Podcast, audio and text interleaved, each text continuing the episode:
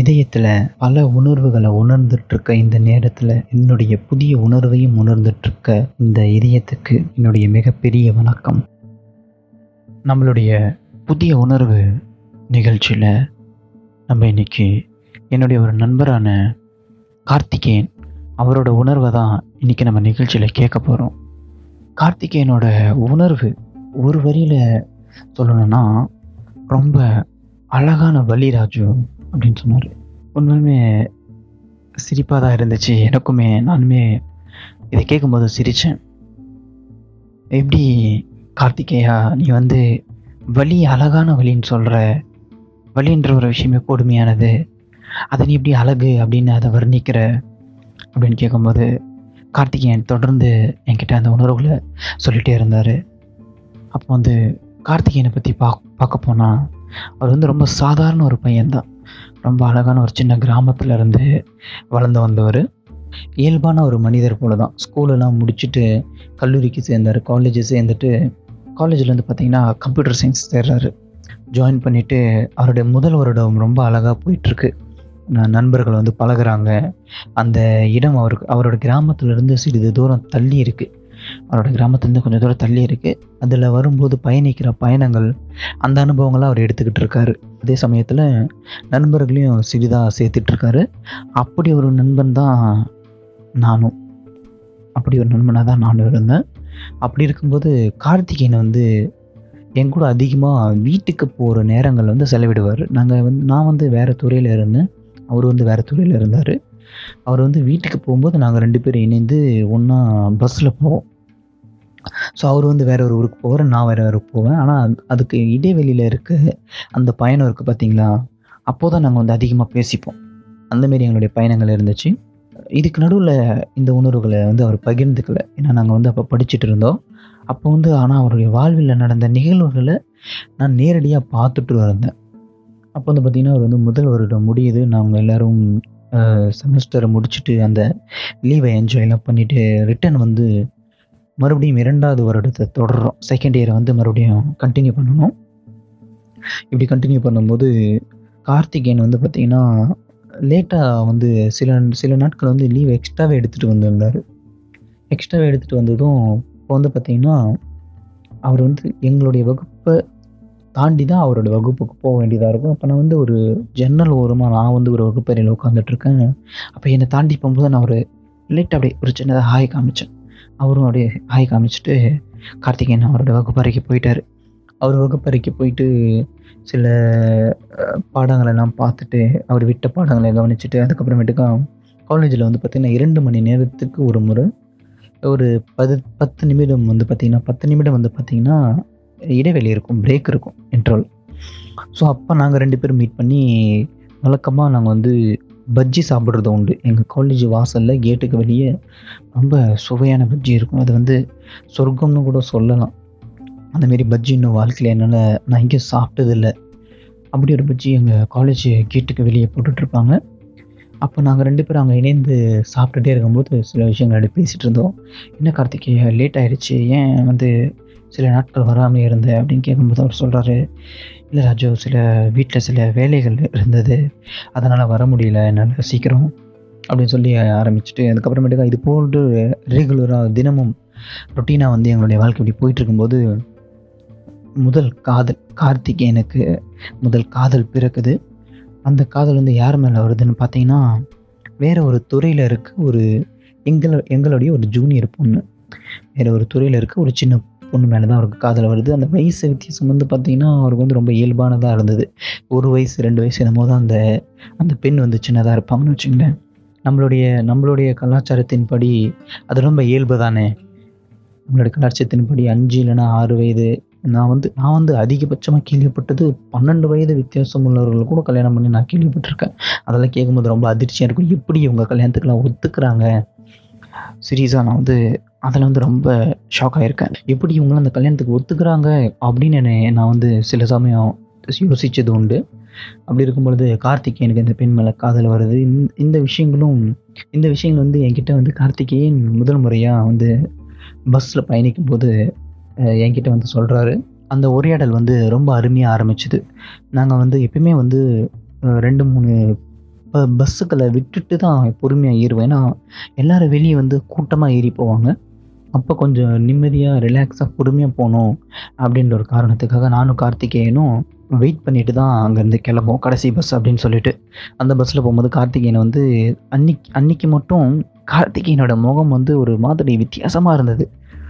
ஒரு ஒரு ஒரு வித்தியாசமான ஒரு பொலிவு இருந்ததுன்னு சொல்லலாம். இவ்வளோ நாள் வரைக்குமே ஒரு சாதாரணமாக இருந்தவனுக்கு முகத்தில் பொலிவு வருதுன்றது நம்மளால் சுலபமாக கண்டுபிடிக்க முடியும். நானே அப்போ வந்து கேட்டேன், என்ன கார்த்திகேயா ஒரு ஒரு ஏதோ ஒரு மாதிரி சந்தோஷமாக இருக்க போல். அப்போ கார்த்திகேயன் சொன்னான், எப்படி ராஜு எதை வச்சு நீ சொல்கிற? இல்லை கார்த்திகேயா பார்க்கும்போதே தெரியுது அப்படின்ற மாதிரி நான் சொல்லியிருந்தேன்.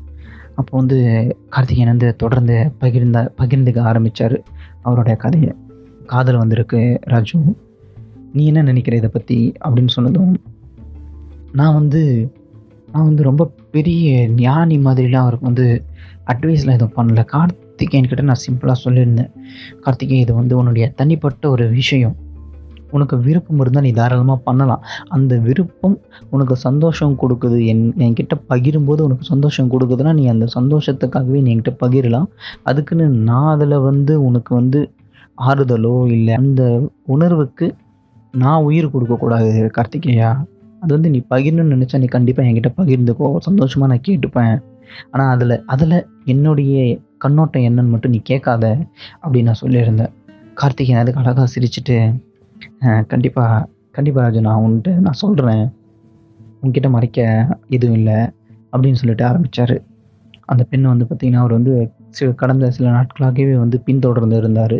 பின்தொடர்ந்துனா நம்ம சினிமாவில் வர மாதிரியான பின்தொடர்றதுக்கெல்லாம் இல்லை, இந்த பிரேக் இடைவெளியிலலாம் வெளியே வரும்போது அவங்க வகுப்பறையை வந்து கொஞ்சம் அவங்க வகுப்பறை பக்கமாகவே போயிட்டு வர்றது, அந்த மாதிரிலாம் சில விஷயங்கள் செய்து விரும்பிகிட்ருக்காரு அப்படின்றத தெரியப்படுத்துகிறார். நான் அப்புறம் உடனடியாக கேட்டேன், கார்த்திகேயா நீ முதல்ல சொன்னியா உன்னுடைய காதல் சொல்லிட்டியா, இல்லை இப்போ தான் வெறும் ஆரம்பிச்சிருக்கா அப்படின்னு கேட்டிருந்தேன்.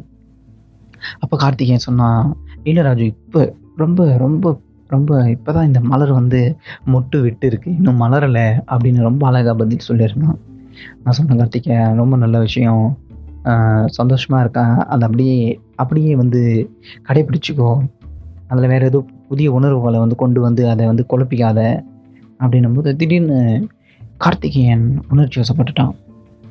இல்லை ராஜு எனக்கு வந்து ஒரு பிரச்சனை இருக்குது, ஏன்னா எனக்கு வந்து தெளிவாக தெரியும். நான் அப்போ வந்து குறுக்கில் அப்படி கேட்டேன், என்ன கார்த்திகேயா பிரச்சனைன்னு சொல்கிற என்ன விஷயம் அப்படின்னு கேட்கும்போது கார்த்திகேயன் தொடர்ந்து ஆரம்பிக்கிறான். இல்லை ராஜு எனக்கு வந்து தெளிவாக தெரியும், நம்ம வந்து இங்கே படிக்க வந்திருக்கோம், ஆனால் நான் பண்ணுற விஷயம் தவறு ராஜு அப்படின்னு சொல்கிறான். நான் சொன்ன, கார்த்திகேயா எல்லாருமே இங்கே நம்ம படிக்க தான் வந்திருக்கோம், ஆனால் காதல் நம்ம வாழ்க்கையில் வந்து ஒரு அங்கமான ஒரு விஷயம், நம்ம கூட வந்து ஒரு அத்தியாவசியமாக இருக்குது கார்த்திகேயா, அது இல்லாமல் நம்மளால் நகர முடியாது, அதனால் நீ இது வந்து ரொம்ப பெருசாக போட்டு குழப்பிக்காத அப்படின்னு அவனுக்கு நான் ஒரு சில விஷயங்கள் சொன்னதும் கார்த்திகேயன் அப்போ வந்து அப்பா அவனுக்கு வந்து அது ஆறுதலான வார்த்தைகளாக இருந்தது. இருந்தாலும் அதில் அவன் ரொம்ப ஆழமாக யோசிக்க ஆரம்பித்தான். அப்புறம் இது போன்ற எங்களுடைய நாட்கள் தொடர்ந்து போய்கிட்டே இருந்துச்சு. ஒரு கட்டத்தில் கார்த்திகேயன் வந்து ரொம்ப சிந்திக்க ஆரம்பிச்சிட்டாரு, நம்ம வந்து ரொம்ப தயங்குறோமே இந்த விஷயத்தில், ஏதாவது இதுக்கு ஒரு முடிவு கட்டணுமே அப்படின்னு சொல்லிட்டு கார்த்திகேயன் வந்து அதுக்கான ஒரு முடிவு எடுக்கிறாரு. நம்ம காதலை தெரிவிச்சுட்டு அந்த பக்கம் இல்லை ஆமான்ற பதில் வந்துச்சுன்னா இன்னும் ரொம்ப அழகாக தொடரலாமே, நம்மளோட படிப்பையோ இல்லை காதலையுமோ. ஆமான்னு வந்துன்னா காதலை தொடருவோம், சேர்ந்து படிப்பையும் தொடருவோம், இல்லைன்னு வந்துச்சுன்னா படிப்பை மட்டுமே தொடர்ந்துருவோம் அப்படின்ற ஒரு முடிவோடு என்ன பண்ணார் கார்த்திகேயன் போய் அந்த அந்த மாணவியிடம் வந்து பேசிட்டார். அவர் வந்து பேசி தன்னுடைய காதலையும் வெளிப்படுத்திட்டார். அந்த மாணவி வந்து பார்த்திங்கன்னா உடனடியாக ஒத்துக்கலை, எதுவுமே பதில் சொல்லாமல் போயிட்டாங்க. அப்போ கார்த்திகேயன் சில நாட்கள் அதுக்காக காத்திருந்து அதுக்கப்புறமேட்டுக்கு அந்த மாணவிகிட்டேருந்து பதில் ஒரு நாள் வருது. அந்த பதில் என்னென்னு வந்துச்சுன்னா, ஆமாம் நான் உங்களை காதலிக்கிறேன் அப்படின்ற ஒரு பதிலோடு வருது.